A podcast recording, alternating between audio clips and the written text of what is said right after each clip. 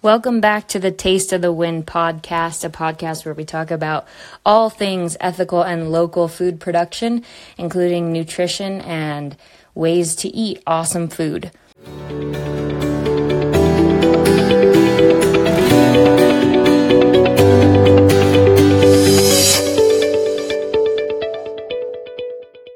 Thanks for your patience. I've been kind of off the record for a couple months. We are pregnant with our very own baby boy, and I'm about six and a half months along.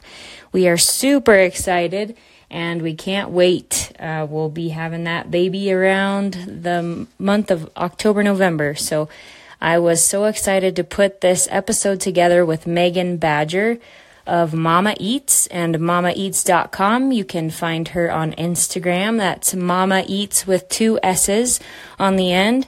Meghan is a nutritional therapy practitioner dedicated to helping moms achieve healthy pregnancies and have healthy, beautiful babies.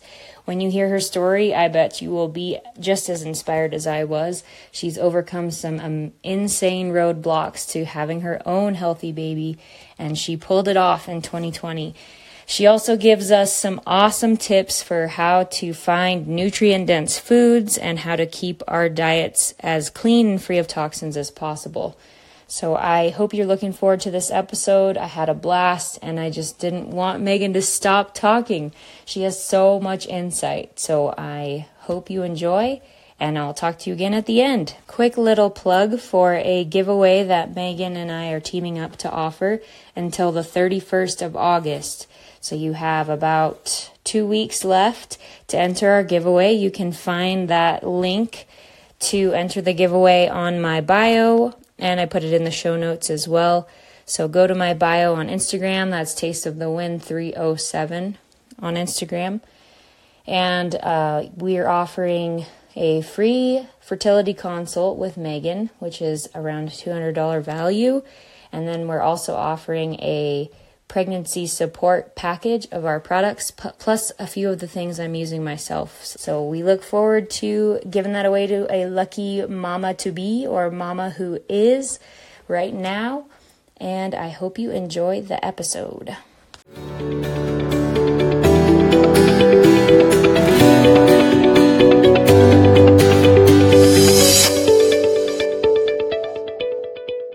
I want to know where you're from, um, how you got into hormone and fertility management with nutrition, and a little bit of background on you and your family and stuff. Anything you care to share?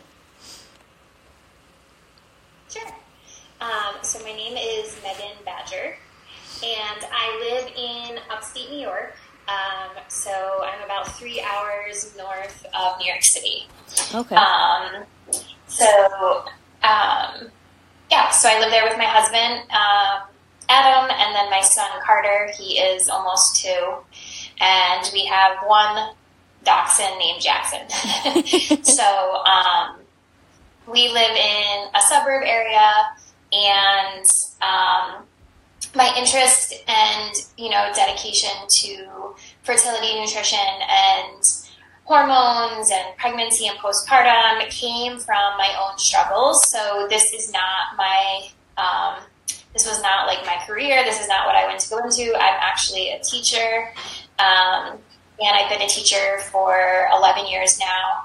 And in 2018, my husband and I got pregnant and everything seemed fine. And then at 13 weeks, just shy of 13 weeks, um, I had a miscarriage, oh, um, and it resulted in uh, hospitalization. I ended up hemorrhaging, and I lost so much blood that I passed out and I hit my head. And oh um, it was a very traumatic miscarriage, and it was also very late in the pregnancy um, to be having um, a miscarriage. Um, unfortunately, the hospital that I went to when that happened did not have um, an OBGYN on staff, so they didn't like test any of anything to like see why it happened. So I was basically kind of just left on my own to, you know, investigate and push doctors to run tests. So I did do follow ups with my uh, my OBGYN and my regular doctor, and all I kept hearing was like, "Oh, totally normal. One in four happens to everyone."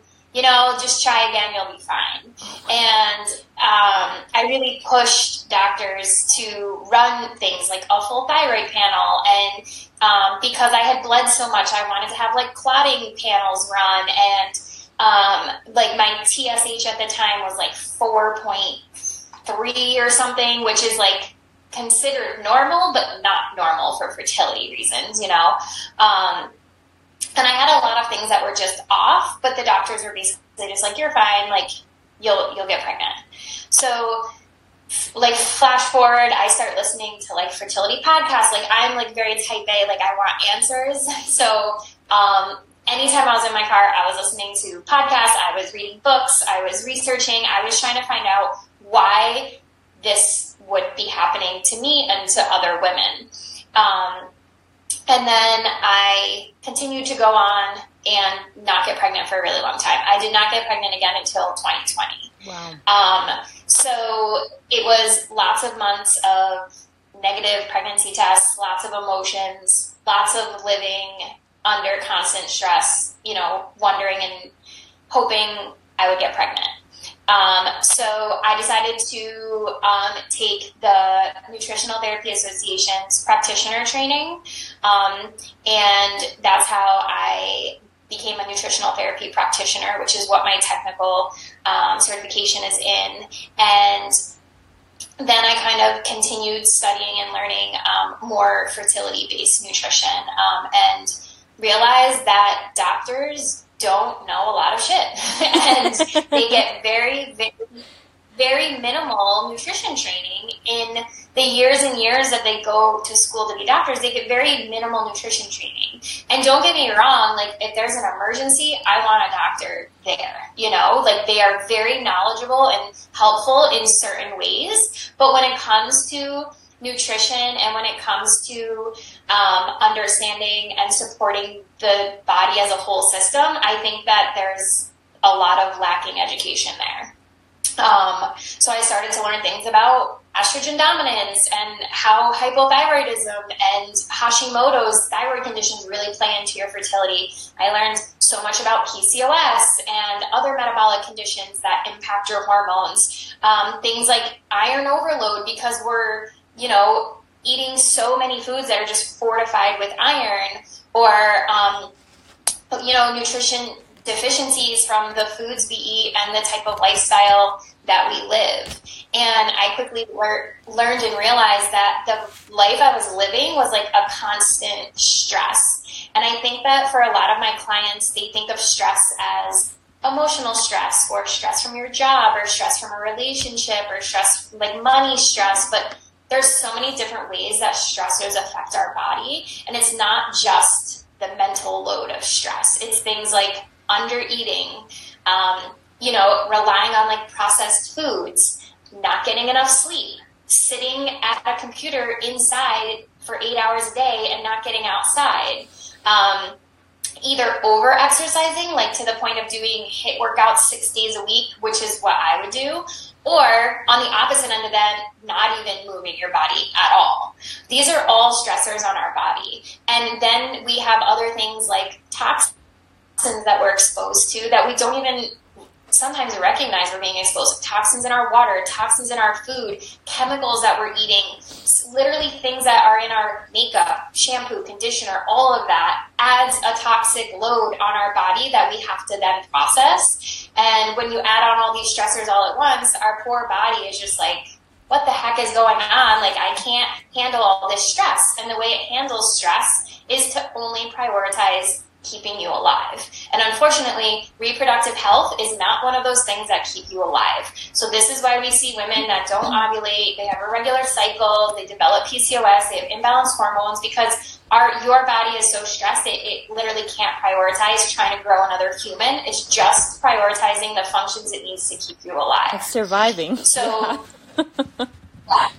So long-winded answer, but that's kind of how I got to where I am and through my nutrition training and everything, I learned how to heal my body and I was told that I wouldn't get pregnant because my whole uterus was filled with fibroids, which was stopping a basically stopping an embryo from being able to implant. Wow. And that could have also been some scar tissue from my last miscarriage, but there was also fibroids, and they were they basically told me I had to have surgery, but they weren't doing any surgeries because of COVID, because it was considered an elective surgery, and they were only doing mandatory surgeries. So basically, they were like, "Yeah, you just gotta like wait," and I was like, "Well, I'm not doing that." So I changed the way I ate, changed the way I lived, and I got pregnant on my own and had Wow. a healthy baby boy, and since then have continued to implement this and helped tons of other women who have come from multiple pregnancy losses, um, PCOS, you know, thyroid conditions, all heal and get pregnant. Um, so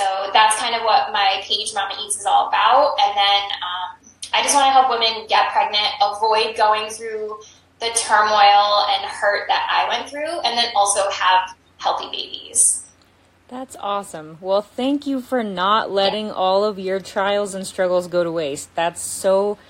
Oh my gosh, I can't, I can't. Had no idea that your story was that deep. So thank you for sharing that. That's awesome. Yeah. And that actually gets us off to a great start because I wanted to talk about so many of the things that you mentioned in that intro. but um, we had a lot of interest. I posted on my story a couple times that we were going to do this interview, and a lot of people are interested. I'm 28 and I have a lot of friends in that same age bracket. So we're all kind of in that stage of life where f- forming a family is kind of on our minds and we're planning for that, or we're in the process. Um, I'm six and a half months pregnant myself, so I've really been paying close attention to what I'm eating, what I'm not eating, toxin loads, and trying to get just clean up things. And I'm sure a lot of people are in that same boat. And it's nice that someone's out there like, hey, these things actually affect your success rate in getting pregnant and maintaining that pregnancy and having a healthy family and all that. So, um, I think one thing though that I really like to focus on with my business is food sourcing because you can go to the grocery store and pick organic or all natural or even things like grass fed and it doesn't necessarily mean what you think it does which can be so frustrating for some of our customers because they're like I eat so healthy but I still have joint pain and fatigue and brain fog and all of these stressors like what you were talking about before and it's it's frustrating because they think they're doing the best thing they can possibly do for their body but it's it's not quite what it seems. So if we can talk a little bit about what are some strategies for sourcing food and finding food that's nutrient dense enough or clean enough for you have any specific strategies where people can start on this process Yeah, so there's a couple labels that I think are good to understand, you know, what they truly mean. So some of them are like legitimately just bullshit and they're just there to sell to you. Like all natural is it's a literally unregulated label. FDA has no rules about who can put something on their product that says all natural. So, like, if, if that's on something you buy, just don't even pay attention to it, uh, you know, because it doesn't mean anything. Um, I think another one that's kind of a, a one that is confusing is um, like made with real fruit, you know, and there's again very loose standards about you know how much fruit actually has to be in it. But if when you look at the label, if the fruit isn't only if fruit isn't one of the first two or three ingredients, there's minimal fruit in it. Um, again, these are going to be on more like packaged items that you're going to find in the inner aisles of your store. I generally try to tell people to shop around the outside of your grocery store. So, usually around the outside of the grocery store, you will find produce, deli, um, meat, dairy around the outside. It's on the inside aisles where you're going to find cereals and fortified stuff and you know, um, all the frozen aisles with all like the, the TV dinners and stuff like that. I try to help clients to focus on shopping around the outside of the store. And if that's the best you can do, then do that to start, you know? Um, and, but some other ones that I think do apply to those areas are you might see things with like no added growth hormones and you're like oh good. But this that one's kind of a marketing scheme because the US Department of Agriculture actually prohibits the use of growth hormones on poultry pork and specialty meats like bison. So only so if you pick up a thing of pork and it says no added growth hormones that's it means nothing because they're legally not allowed to put that in there anyway um, growth hormones can be used in beef and lamb, um, but this label is often used without really any verification. It's not a heavily regulated label. Um, so if you are buying meats that say this, there's a chance that it is, and there's a chance that it isn't. And so that's a tricky one. I think another one is grass fed, like you said. So there is a certification process that goes into something being grass fed, but unfortunately the parameters are loose and farms aren't often checked. So um, that a lot of times farmers might have their cows eat grass, but that A doesn't mean that's the only thing they're eating. B, it doesn't give any um, information about like their living conditions. And C, it doesn't really tell us if they're using antibiotics on their um, animals as well. So they might have been outside at some point in their life and eaten grass, but they also might be eating corn or soy feed at certain times, which could um, be genetically modified, as it often is. Um, there is a couple certifications. If it says like American Grass Fed approved or Food Alliance certification, those are usually meaning that they were grass fed, um, 100% grass fed and grass finished. Um, but the, I think the best way to find grass fed is honestly to like find a farm near you because that allows you to ask those questions. Because after you ask for grass fed, you also have to say, well, like example in New York, we get a lot of snow here, so there's a good chance in the winter that these cows aren't only grass fed; they're probably supplemented with some sort of feed. Um, so you want to know is that corn or soy genetically modified? Is it organic? Are they given antibiotics? So that's why I feel like it's super, super helpful to go to farmers markets or go to your local farms where you can actually talk to them and ask these questions. Um, and because if not, then you're just relying on labels in a store. And anytime you're relying on labels, the purpose of the label is to sell something to you and make it seem like a better option. So there's always a marketing scheme behind labels in the grocery store. So that's why I really encourage farmers markets. And then there's also food delivery services um, that do offer some food, some nice foods like uh, Misfit Markets is an okay one. Um, there's, I think, Sea to Table is another one. Um, we can put these in the show notes too. Okay. Um, there's there's a few um, U.S. Wellness Meats is another one. Force of Nature is another one. These are all like meats that you could order and they ship them to your house. Um, and then Whole Foods, if you do have a Whole Foods near you and you shop at that, they do often put different labels on their meats. Like they'll tell you if the animals, um, the way that they're raised, and they, they grade them on this scale that you can look up and kind of get more information about.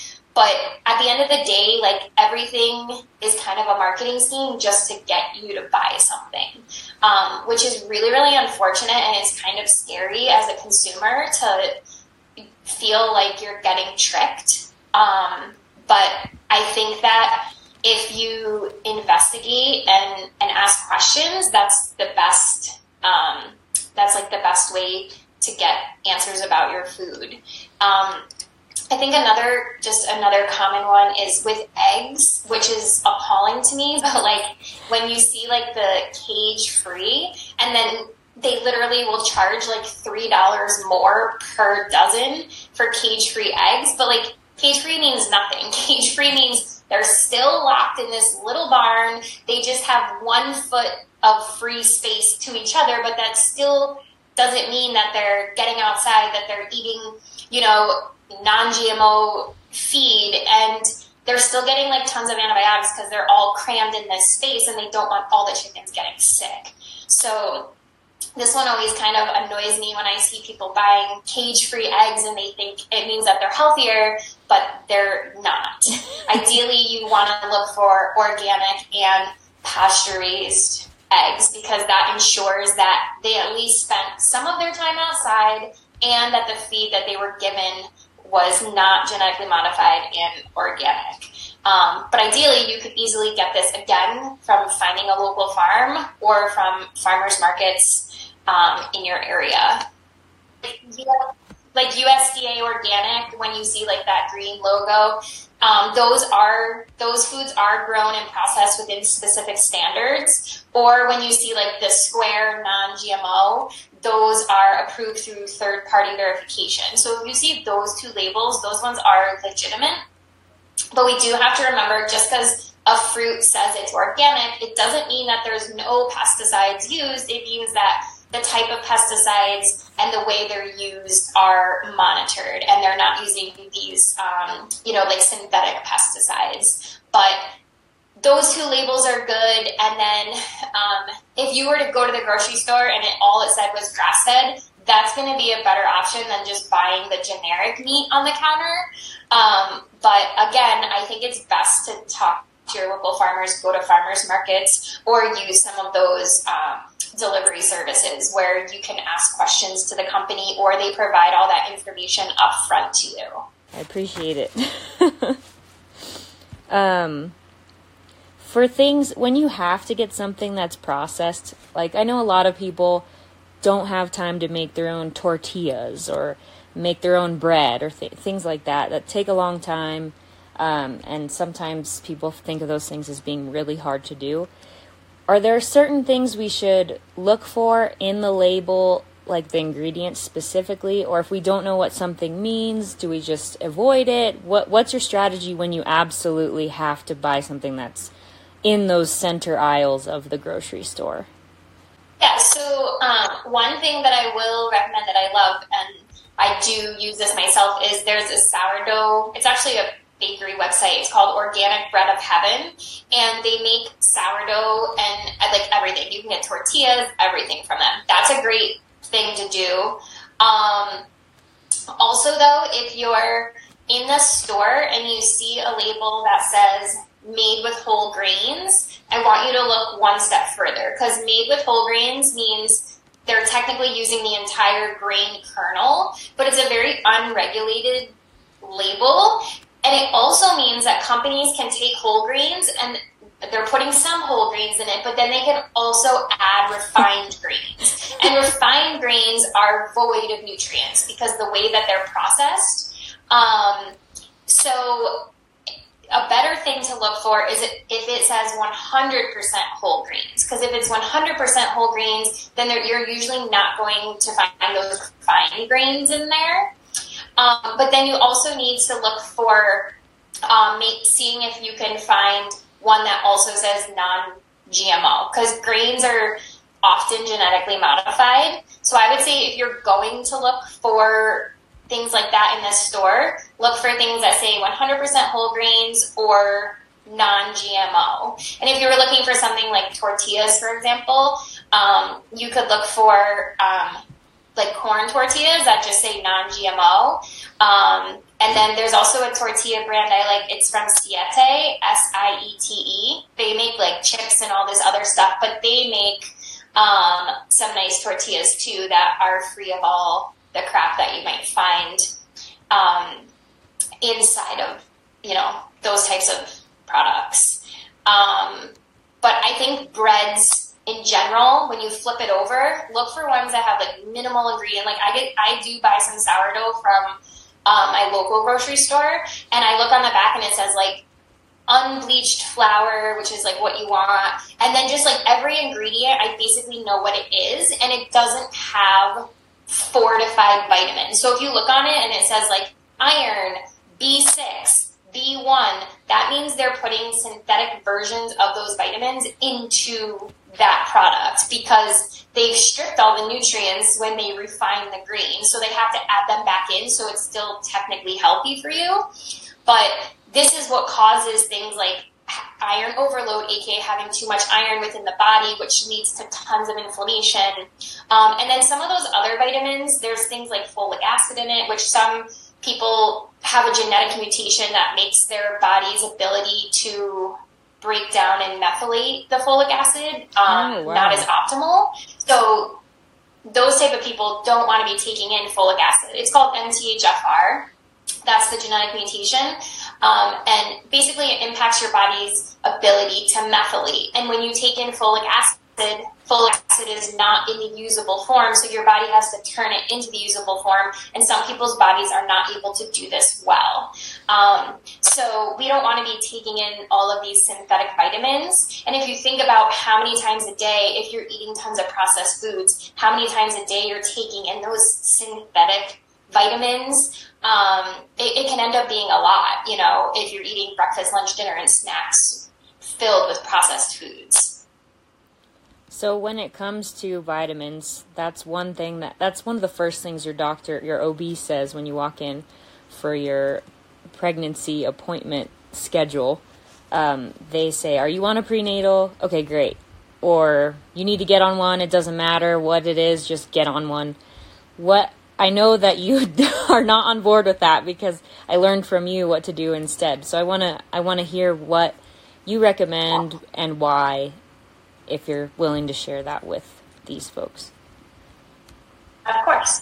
Um, I just want to preface this conversation that this is what I personally do and what I use with my clients, but it's not medical advice. So I'm not telling anyone to go against their doctor's recommendations. Um, but many prenatals on the market are made with really garbage ingredients. Um, and some of the more popular ones too, like some of the like the Smarty Pants gummies, or there's a popular one called Ritual, and there's there's tons of popular ones out there that have awful ingredients in them, or they have nutrients that are poorly made or poorly absorbed. So like one of everyone knows one a day. Like that prenatal has like the worst forms of the nutrients available that aren't really available to your body. So then when you take them in, your body has to work to make it into the bioavailable form. And if your body is under distress, if you have digestive issues, like if your liver's taxed, it's harder to do that. Um, and then a lot of vitamins, again, we're talking about taking on too much iron. Lots of prenatals have a lot of iron. And the misconception is because a lot of times in pregnancy, women's iron levels do come down a little bit. But if you think about it, it's because your blood volume is doubling, so your iron's just a little bit more diluted in that larger volume of blood. Um, but it doesn't mean that we need to be supplementing I've seen prenatals that have 50 milligrams of iron a day, which is crazy. Um, so if you have a prenatal and it has a ton of iron, I would probably look into another one. There are a bunch out there that don't have any iron. And if you're one of those people that's just like, I need to take a prenatal, it makes me feel better about myself, then there is one like full Fullwell prenatals, not awful. Um, there's um, Thorne isn't awful if you get the one that doesn't have iron. Um, there's a couple that we can link them in the show notes that like if it was like that's what it came down to and you wanted to take, then I would recommend those. Um, but overall, I, I think that there's better ways to hit your nutrients. Um, and I think beef liver is probably my top recommendation. Um, it's basically nature's multivitamin. It contains tons of folate, tons of B12, tons of bioavailable iron, but that it also has all of the cofactors needed. It has tons of vitamin A in the retinol form, which is really supportive um, for baby and for mom. It helps to regulate our iron. Um, so I always recommend you can take beef liver and eat it. You can take chunks of beef liver and take one a day and take it like a shot, like raw liver, or they have beef liver, desiccated beef liver supplements, which personally I have those and I recommend those for my clients. Um, but it's really about optimizing what your body needs and building a prenatal for you. But as like the basis, I say beef liver and usually cod liver oil as well. Um, that helps to get some DHAs in. But cod liver oil is more mono unsaturated fat, whereas traditional fish oils are very high in polyunsaturated fats. And polyunsaturated fats have an unstable molecular structure. So basically, they're wiggly. So if they're exposed to heat, light, or temperature, those wiggly bonds can break. And those become free radicals, which we know in the body are bad and are what ultimately cause things like cancer. And they, they kill off our cells because they steal an electron from um, within our own body. So I recommend cod liver oil over those like regular omegas that you might take. Um, and then there's other some other supplements that I recommend based on like where the woman is. Um, but those two are probably my top ones. Um, just because you're getting it's beef liver, it's made in nature, you know, like it's natural and all of the nutrients are going to be 100% bioavailable for your body. Awesome. Um, I can tell you're a teacher. you're great at explaining things in a way that's just easy to understand. What age group do you teach? So I have K through five, but it's usually K and one. Okay. But during the pandemic, I actually taught um, virtual kindergarten with like 28 kindergartners. Oh, so wow. that was very interesting. yeah, I'm sure. Trying to get 28 kindergartners to focus on a screen must be a super challenging. Yeah. wow. That's yeah. great. Well, it was very challenging the whole school year, and then in March, we didn't use Zoom, we used Google Meet. And in March, Google Meet released this new button called Mute All. Oh, so no. I could literally just hit it and muted all of them at once, which was amazing. Because leading up into that point, they could just unmute whenever they wanted. They oh, could be wow. like, Can I tell you something? Can I tell, let me tell you something? So. Google's getting with the program. Came out, it was like, yeah, that's hilarious. My mom's also a kindergarten teacher, and she was saying that was such a struggle just trying to get through virtual learning. And she said a bunch of her kids in her class ended up needing glasses after that year because they're staring at a screen so much. But oh wow! But um, yeah, it's yeah, kindergartens are kindergartners are not meant to learn on a computer. No. um, so on on this vein of nutrients and um, knowing where you're at, I know with your clients you have you probably have a certain process for figuring out where each woman is at. How do how do people know in general if they're getting enough nutrients, if they need to change something? Are there certain cues that you can look for, like fatigue or I don't know, a certain feeling, or is there a certain process people need to consider when they're either trying to conceive or going into pregnancy, like, oh, you should probably check these things out? So, my favorite one for um, to find out minerals is a hair tissue mineral analysis. It's called an HTMA, and you can order it right online um, unless you live in New York, like I do, and then New York doesn't allow tests like that, so you have to have someone in another state get it for you. Oh, but if you live in any other state but New York, you can order this test online and they send you this little kit and you literally just cut a little bit of your hair and you send it in and they send you your mineral status over the last three months. Um, and that's really, really helpful mineral everyone thinks about vitamins and they're like oh i need like folate and, and b12 for my pregnancy and those are super super important and you do want those especially in the first trimester but minerals are literally the cofactors of our body. They're little spark plugs that get all of the little things happening in our body and they help us respond to stress. So a lot of times i see it's so being on social media like everyone gets triggered so easily and not being able to handle stress and becoming triggered so easily and suffering from things like depression and anxiety like to me i'm just like oh my god like this person needs some magnesium. Like these people need minerals help us handle those things so much better. Um, and when we're stressed, we burn through our minerals really, really fast. And magnesium in particular is important for 3,700 enzyme reactions in our body. And then the other huge ones are calcium and then sodium and potassium as well. Um, so you get a you get a really great picture when you do the hair tissue mineral analysis. It's non-invasive. You don't need a doctor's prescription. It's like a hundred bucks. Um, and I usually recommend all of my clients doing that. And then in addition to telling like where each level is, it gives like mineral ratios. So like, um, there's like a, a thyroid ratio and um, an adrenal ratio. So we can kind of look at like your overall stress levels and like what your, you know, your metabolism and thyroid are looking like. So I love to do that. And then um, I also like to look at people's metabolism in the sense of looking at like metabolic health markers. So, what's your basal body temps like? Are you running in the 96s? That's that's low. You know, like that's showing me that your body's probably been under stress for a long time and it's slowing everything down to protect you. But in slowing down everything, it makes your body temp come down.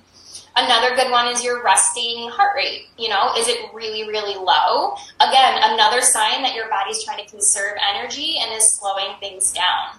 Um, how is your cycle? You know, do you have really painful periods? Um, do you ovulate? Do you get crazy PMS before your period? What's your libido like? Um, what's your digestion like? Are you constipated? Do you poop every day? Like these are all things that really indicate like what your health status is. And when you go to the doctor, they don't do any of these things. They put you on a scale and they're like, "Oh, you want to get pregnant? Well, you're a little overweight. Lose weight."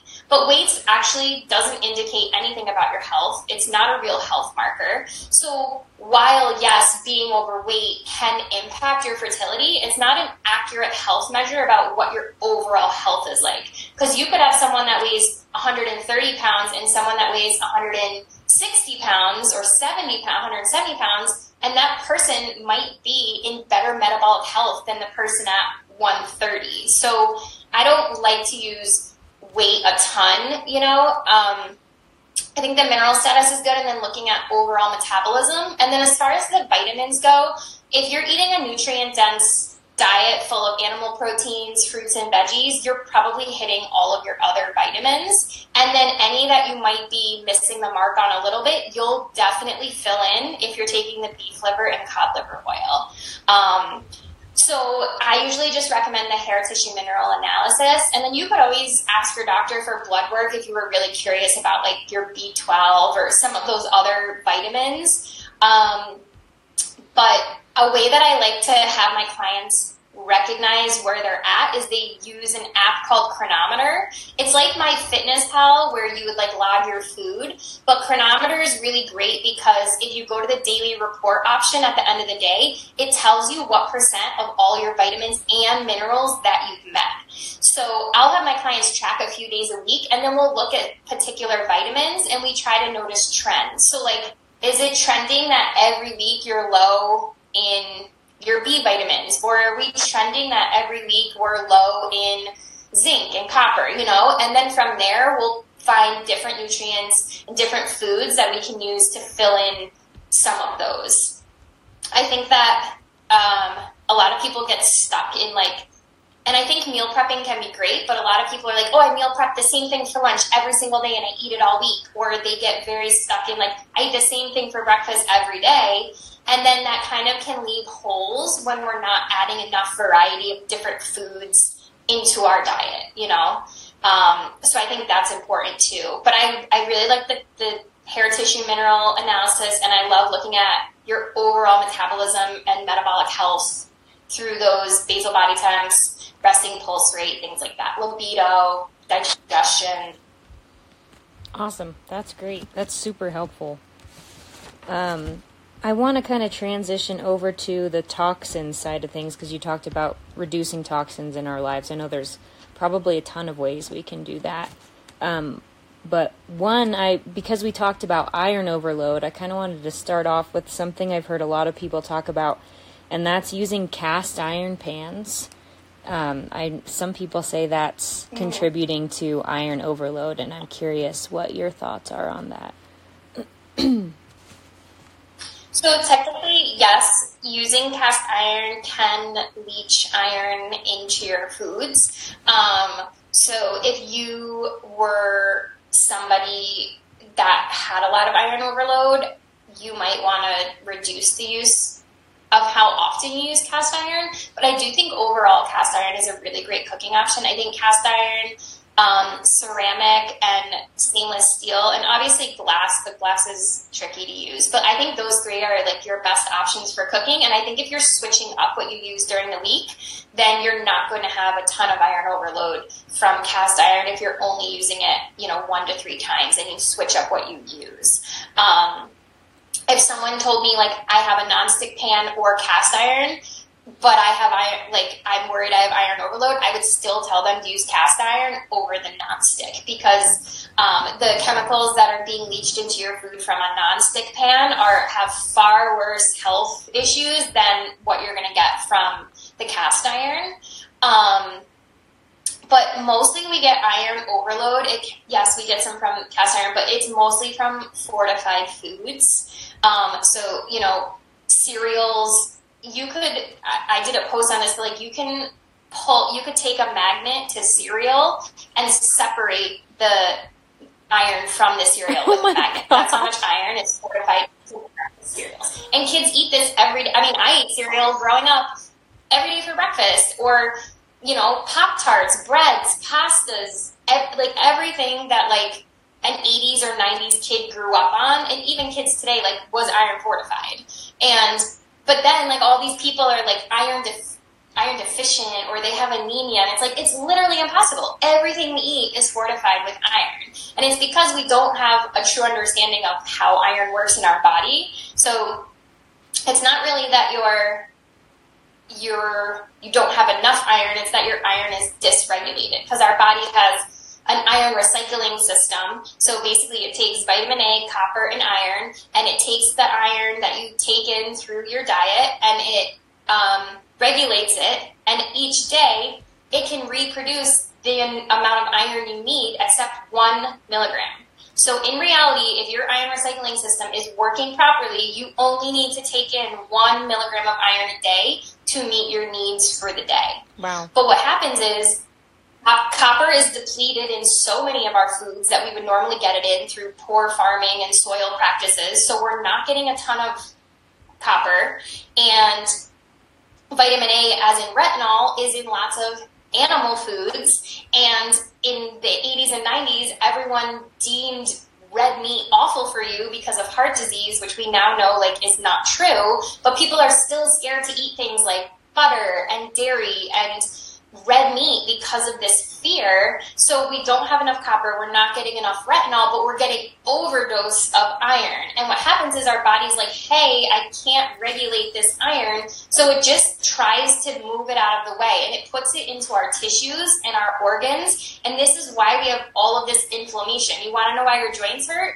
Inflammation from like all of this iron. So when we get ample copper and ample retinol, we can start to move some of that iron out of our tissues and regulate it.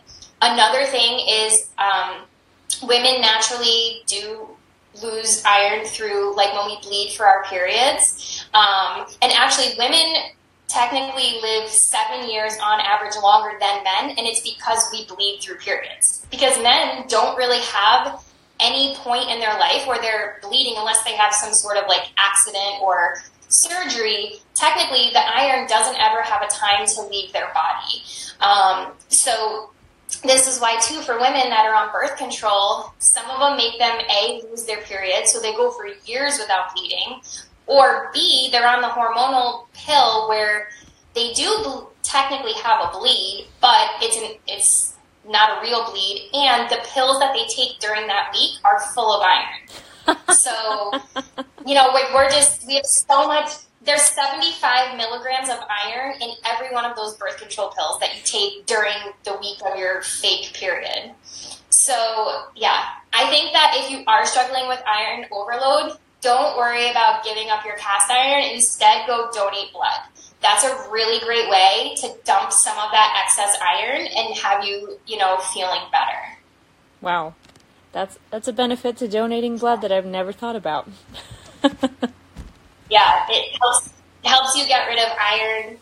Um, and you can donate blood, I think, like every four months. So you could, you know, do it regularly and, you know, help your body get rid of some of that excess iron while also trying to include more copper and retinol in your diet, which you can get through, you know, oysters and shellfish and dairy and meat. So by doing those two things, you could really help the iron um, rather than giving up, like, you know, the cast iron. Okay.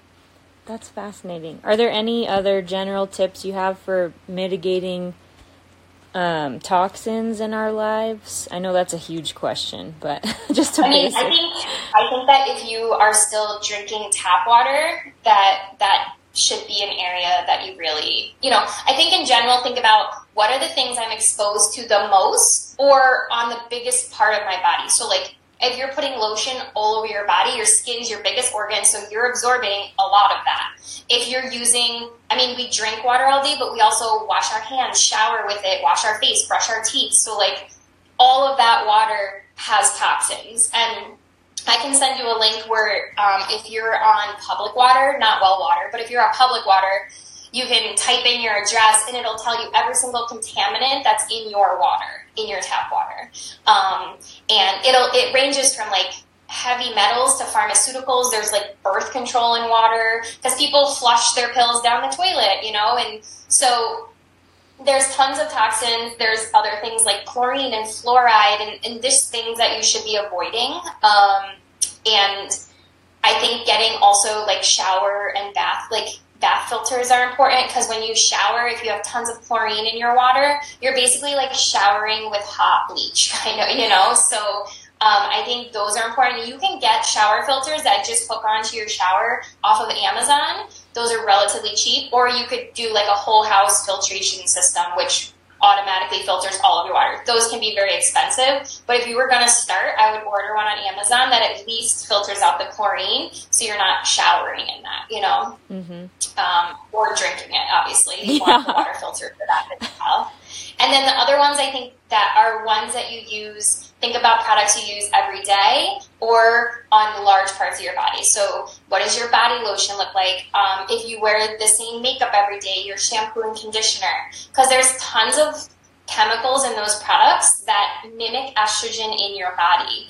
And as it is, women on a whole have lots of excess estrogen as it is, and then we add in these products that mimic estrogen, so then it's just more estrogen in our body. Um, things like phthalates, for example, that's one that mimic estrogen. Um, and parabens are not great either. Um, parabens are preservatives that are going to be in your makeup and beauty products, and then phthalates are binders. Um, and they're found in perfumes, cosmetics, beauty products.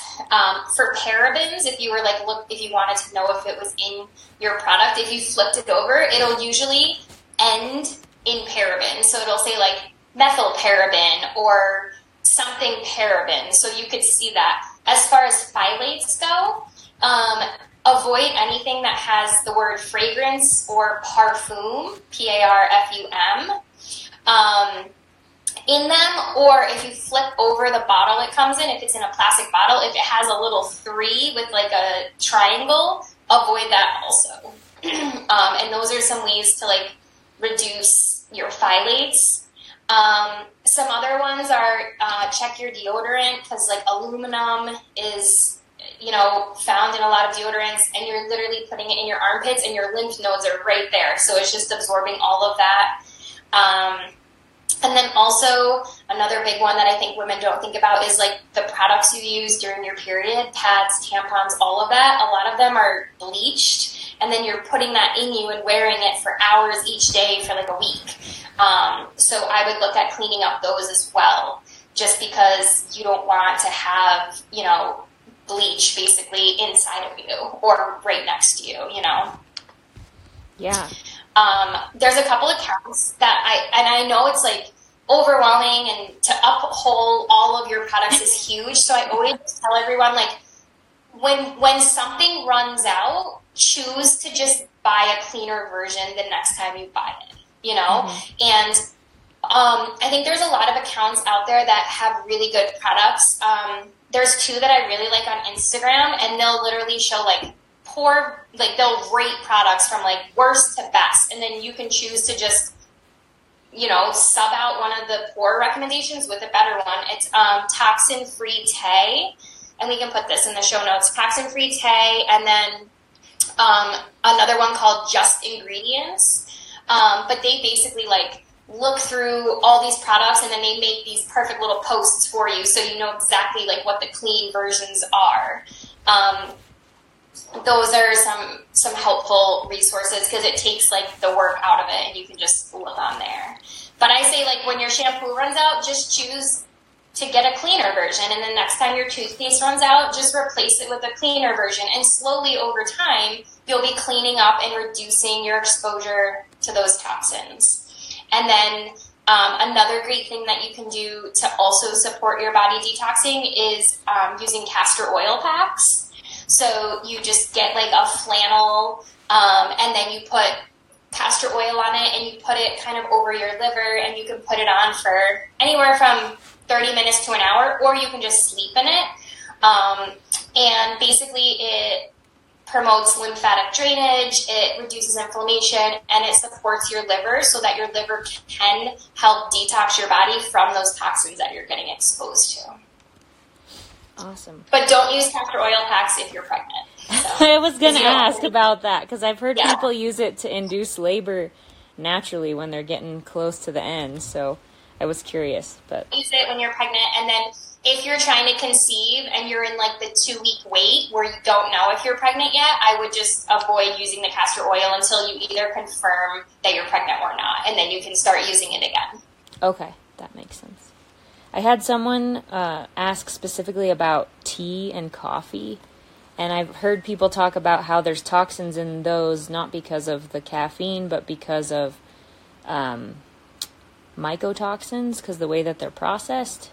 I was curious what you think if if caffeine's something that you're you just say avoid or anything you have to say about teas and coffees. Yeah, so unfortunately, a lot of a lot of coffee actually, um, if it's poorly processed, um, can actually like have mold in it and things like that. And then for teas, um, a lot of times the way they're practiced, processed or the bags that they come in have toxins in them. Um, so I would recommend getting organic coffee, but there's actually a brand that tests for mold and all of that. It's called Purity. Um, so I do recommend that coffee because you know you're getting, you know, organic coffee that doesn't have mold and other things in it. Um, and then as far as teas, um, look for ones that are like third party tested for those toxins. Um, traditional medicinal, which that's a brand of tea. They're they don't have any of those things in their bags or in their products, um, and they're organic. You can usually get those right in the grocery store. Um, but then, as far as if it doesn't say, then it's on the box that it's third party tested or that it doesn't have that, then it's probably not toxin free, basically. Okay. Um, so those are the two that I recommend. Um, especially just like during that time when you're pregnant and you're growing another human, you know, like obviously when you're not pregnant, you can roll the dice and choose what you want to choose for your own health. But when you're trying to, when you're impacting your baby's health, you know, I, I'm always just a little bit more mindful then. Yeah. Yeah, definitely. Um, I had one person ask about the brewer's diet. I had never heard of that before. Have you heard of that, and what are your thoughts on yeah. that?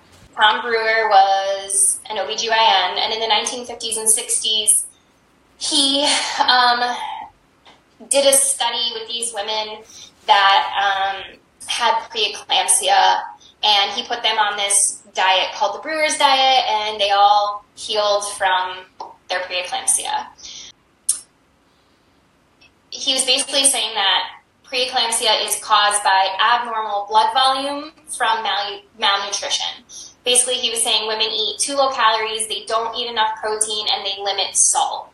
And when you have those three factors, in addition to having extra blood volume, it can cause women to have preeclampsia, which is diagnosed through high blood pressure, edema, which is like swelling of hands and feet or overall body, and then also having protein in your urine. But preeclampsia can cause lots of risks for mom and baby. Um, so obviously, usually, like if women have it, a lot of times their doctor will induce them. That's how serious um, of a condition it can be. Um, so basically, the brewer's diet is the understanding that you're going to eat 2,600 calories a day, 80 to 120 grams of protein. You'll include salt, and you are under the idea that you have unrestricted weight gain during your pregnancy. Um, I think he gets some parts right, but I think some of the information, you know, this is from the 50s and 60s, and I think some of the information is a little bit outdated. Um, and I think there's easier ways to kind of incorporate what he says. So basically, he has like this strict protocol that you have to follow every day. So you have to include milk products, calcium products. You have to eat two eggs every day. You have to include certain amount of protein, certain amount of dark green veggies, certain amount of whole grains, vitamin C foods, fats, vitamin A foods. You have to eat four ounces of liver a week. Wow. Um, you have unlimited salt intake, and you have unlimited water. so in theory, yeah, this is kind of just if you eat foods like this, you're going to hit all of your nutrients, you know? So um, it makes it kind of makes sense. Where I think it goes wrong is um, for the whole grains, he recommends things like cereal and granola and bagels. And we know all of those things are, you know, made with really poor ingredients fortified with irons, and also probably sprayed with like glyphosates and all these other things that aren't super helpful and are going to give us toxins. So I don't really agree with that part. Under the fats and oil section, he tells you you can eat a tablespoon of vegetable oil or a tablespoon of mayo or a, tablespoon, or a tablespoon of or a tablespoon of margarine, and I'm just like, no.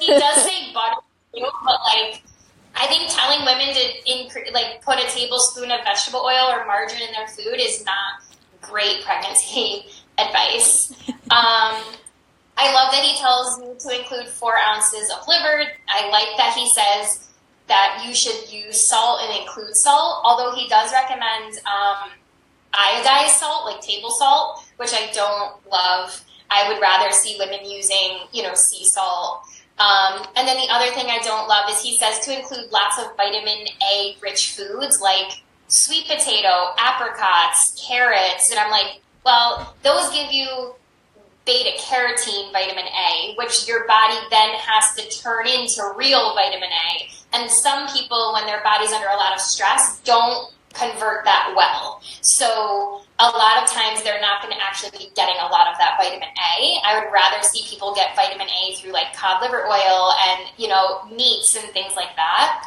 Um, so I think there's like some things that are he does well and some things that aren't. Things that I think he does well are telling women to eat a lot of calories, to include 80 to 100 grams of protein. I think, um, or up to 120. I think 100 or more is minimal amount that all women should be eating, but definitely when you're pregnant. Um, I think the salt thing is really important, and I think the not worrying about your weight is also important. Not that doesn't mean that you're pregnant and you're naturally now just eating for two and you can eat whatever you want. But I think the diet culture tells us we should only gain 25 pounds and we should be able to bounce back six weeks after having a baby. And I think that puts a lot of stress and um, unnecessary you know, expectations on women that aren't healthy for them or baby.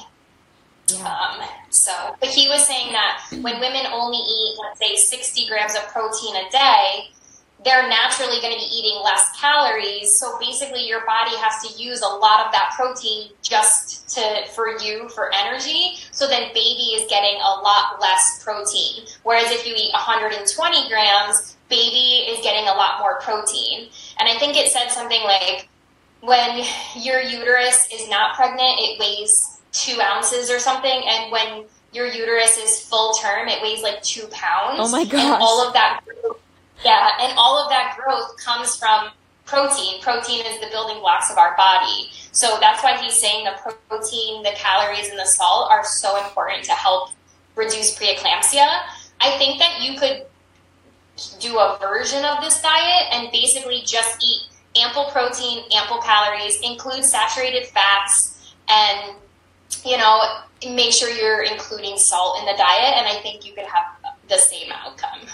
So for people so. who have no concept of what 120 grams of protein looks like, do you have a do you have a basic reference? Like, what would that look like in a yeah, day? So, so for breakfast, I think um, it's easy to get protein for breakfast, and I think it's pretty easy to get protein for dinner, just based on like foods that people eat. But I, if you have like two eggs and then you put two egg whites in it, that's going to be like almost 20 grams of protein right there. Um, I love to, you know, in, for a snack, I might have a cup of bone broth with some collagen in it. That's 20 grams of protein right there. For lunch, I might have some sort of you know, like chicken or seafood or meat with a with a fruit or something, that could be another 25 grams. I think dinner is easy when you have steak or chicken or something like that, another 25 to 30 grams. Basically, if you get 25 grams each meal and then in each snack you have 10 to 15, you're going to be at 100, you okay. know?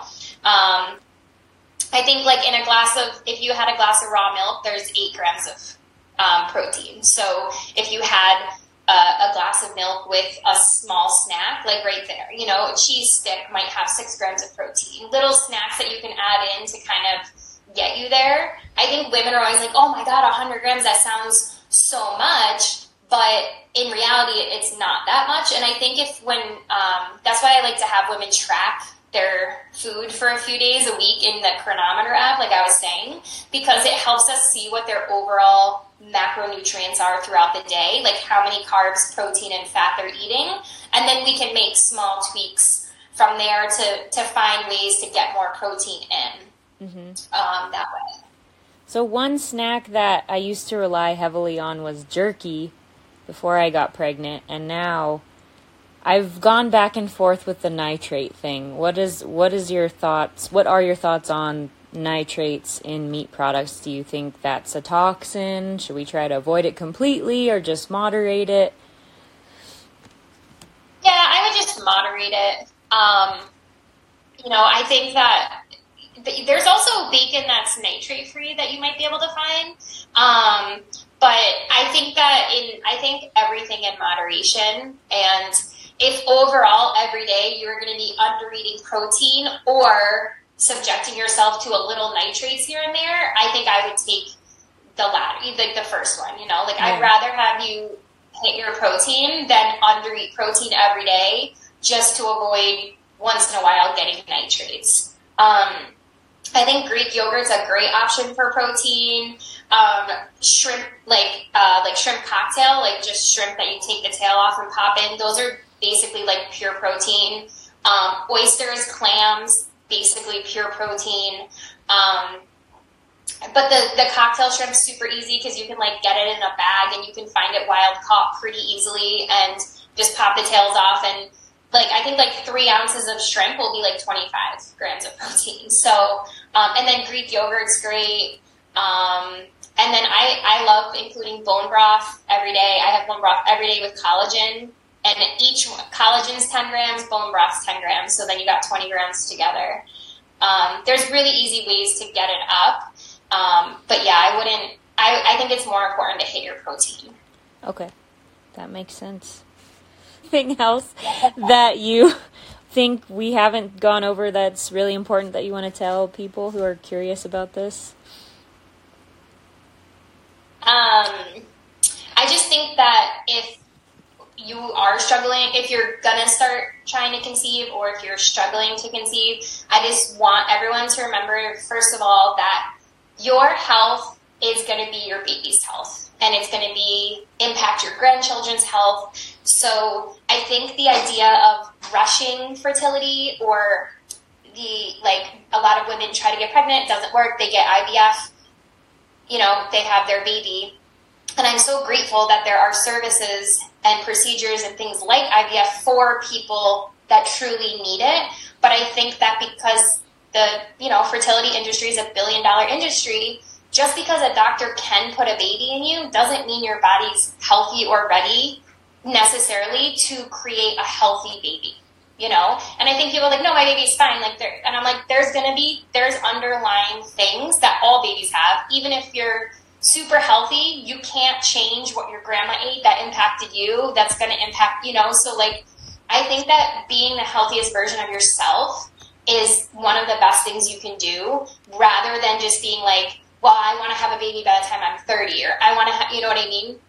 Because it really impacts your baby's health, not only like how well they'll do in school, but like their risk for asthma increasing, their risk for, you know, later chronic illness. There, there's so many things that can impact your your future baby and then their babies and their babies. Like we're talking like generational things here. So you are what your grandma ate. So I think that really trying to be your healthiest self is so important. And if you are living day to day with symptoms, we have to try to like alleviate those symptoms and figure out where the dysfunction is coming from before you get pregnant because you're still going to have that when you're pregnant and your baby's going to be exposed to it. So, um, I think that that's probably the biggest, you know, the biggest takeaway. That's an interesting uh, context because a lot of people think about self care and really honing in on their own health as kind of selfish, but it's almost a generational responsibility at that point because it's not just us. It's mm-hmm. it's it's pretty serious. So thank you. I really appreciate yeah. that that insight. Yeah. Um, where can people find out more about what you do and all these awesome contributions you have made to this field and how can they get help from you if they want to work with you? What's the best way to go about all that? Oh, I'm on TikTok and Instagram as Mama Eats. It's M A M A E A T S S, so there is two S's at the end. Um, I have a website, mamaeatss.com, and um, if you are like new to all of this type of learning and it seems crazy and wild to you, um, I do invite you to download my freebie in my bio, and it's basically like the first steps to healing, and it's kind of like um, just an intro, and it will help kind of explain things and get you on the right track. And then um, from there, I also do one-on-one coaching, and I am coming out with a course later this year, which will be self-paced um, for women to help you know get their healing journey started. But I encourage people to really take ownership of their own health and understand that just because a doctor or the medical field or a, uh, your your family or just because someone says something doesn't necessarily mean that that's how it has to be you know and i think i think i had to unlearn a lot of things that society and doctors taught me in order to be open to this type of healing but um, it's it's possible to heal. Like I I have so many people comment, especially like on TikTok. I feel like people just like to comment, but they're like, McDonald's and sleep doesn't impact your fertility, and I'm like, okay. and and to me, that just shows me like they're not ready to to be open to this type of healing. You know, like there's almost like an ignorance when you truly just trust what the government and doctors say, you know? So I think there sometimes has to be a little bit of unlearning in order to open yourself up to truly heal. And maybe a little bit of magnesium deficiency too. yeah. Take your magnesium. Go take an Epsom salt bath. awesome. Um, I did want to plug our giveaway really quick because Meg and I are doing a giveaway yes. that ends uh, August 31st, and we're teaming up. So if you want to talk briefly about your contribution to that giveaway so people know what they'll get if they win. Yeah, so it'll be a complete first initial evaluation, like I would do with a one on one client. So we'll do um, a symptom analysis. Um, you'll answer these questions and it'll pinpoint areas of uh, need in your body. We'll do metabolic health markers, like I said. I'll look over all your lab work. We'll do some food and mood journals. We'll kind of track your food for a little bit, see where you're at. Um, and then we'll basically build a protocol with nutrition, supplements, and lifestyle things based on your needs um, that you can then go and implement. Awesome. That sounds wonderful. I wish I would have done that before I got pregnant, but maybe next time. but um, we're also going to throw in some of our products because I truly believe that the world could use a little more clean and honest food. And so we're going to throw in some of our grass finished organ meats, some broth bones, and then some of the products that I learned to use from Meg, like bee pollen, um, raspberry leaf tea, some homemade tallow balm, one of my friends in Colorado made, and uh, things like progesterone o- drops and vitamin E oil, and things like um, nettle leaf tea.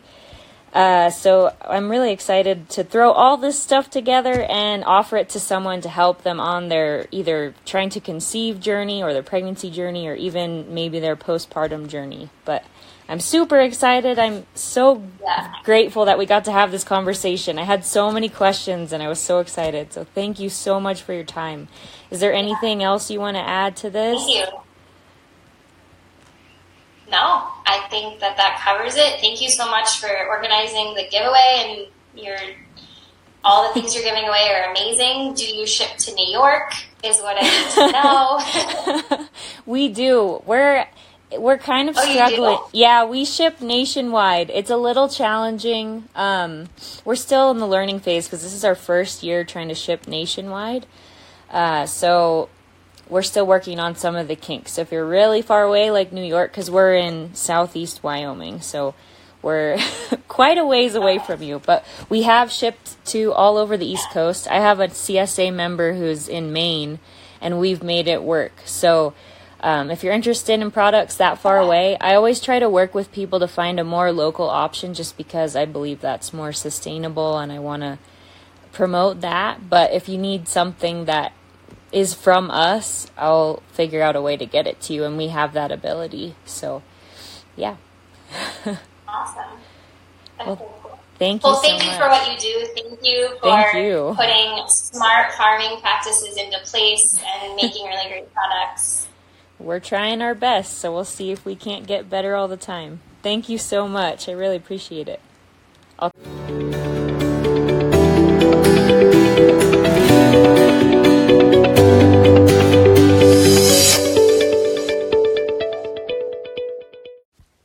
Thank you so much for joining us for that awesome episode with Meghan Badger. I hope you enjoyed it as much, if not more, than I did. I just didn't want Meghan to stop talking. She has so much insight, and I learned so much, and I really hope that you guys did too. I hope that her tips help you keep your diet on track or get it even closer to your ideal for your family and for yourself. And um, I hope we can help you get a little closer to your goals of either trying to conceive or supporting your pregnancy or having a smoother transition through postpartum. Pass it along to friends if you know of anyone who is wanting to be pregnant or in the process of growing their baby right now or who just had a baby and is postpartum and needs that extra nutrition support. We are so excited to help with someone's pregnancy journey and we look forward to talking to you guys on social media. And I look forward to you joining us for the very next Taste of the Wind episode. Thanks for tuning in. I'll talk to you guys later.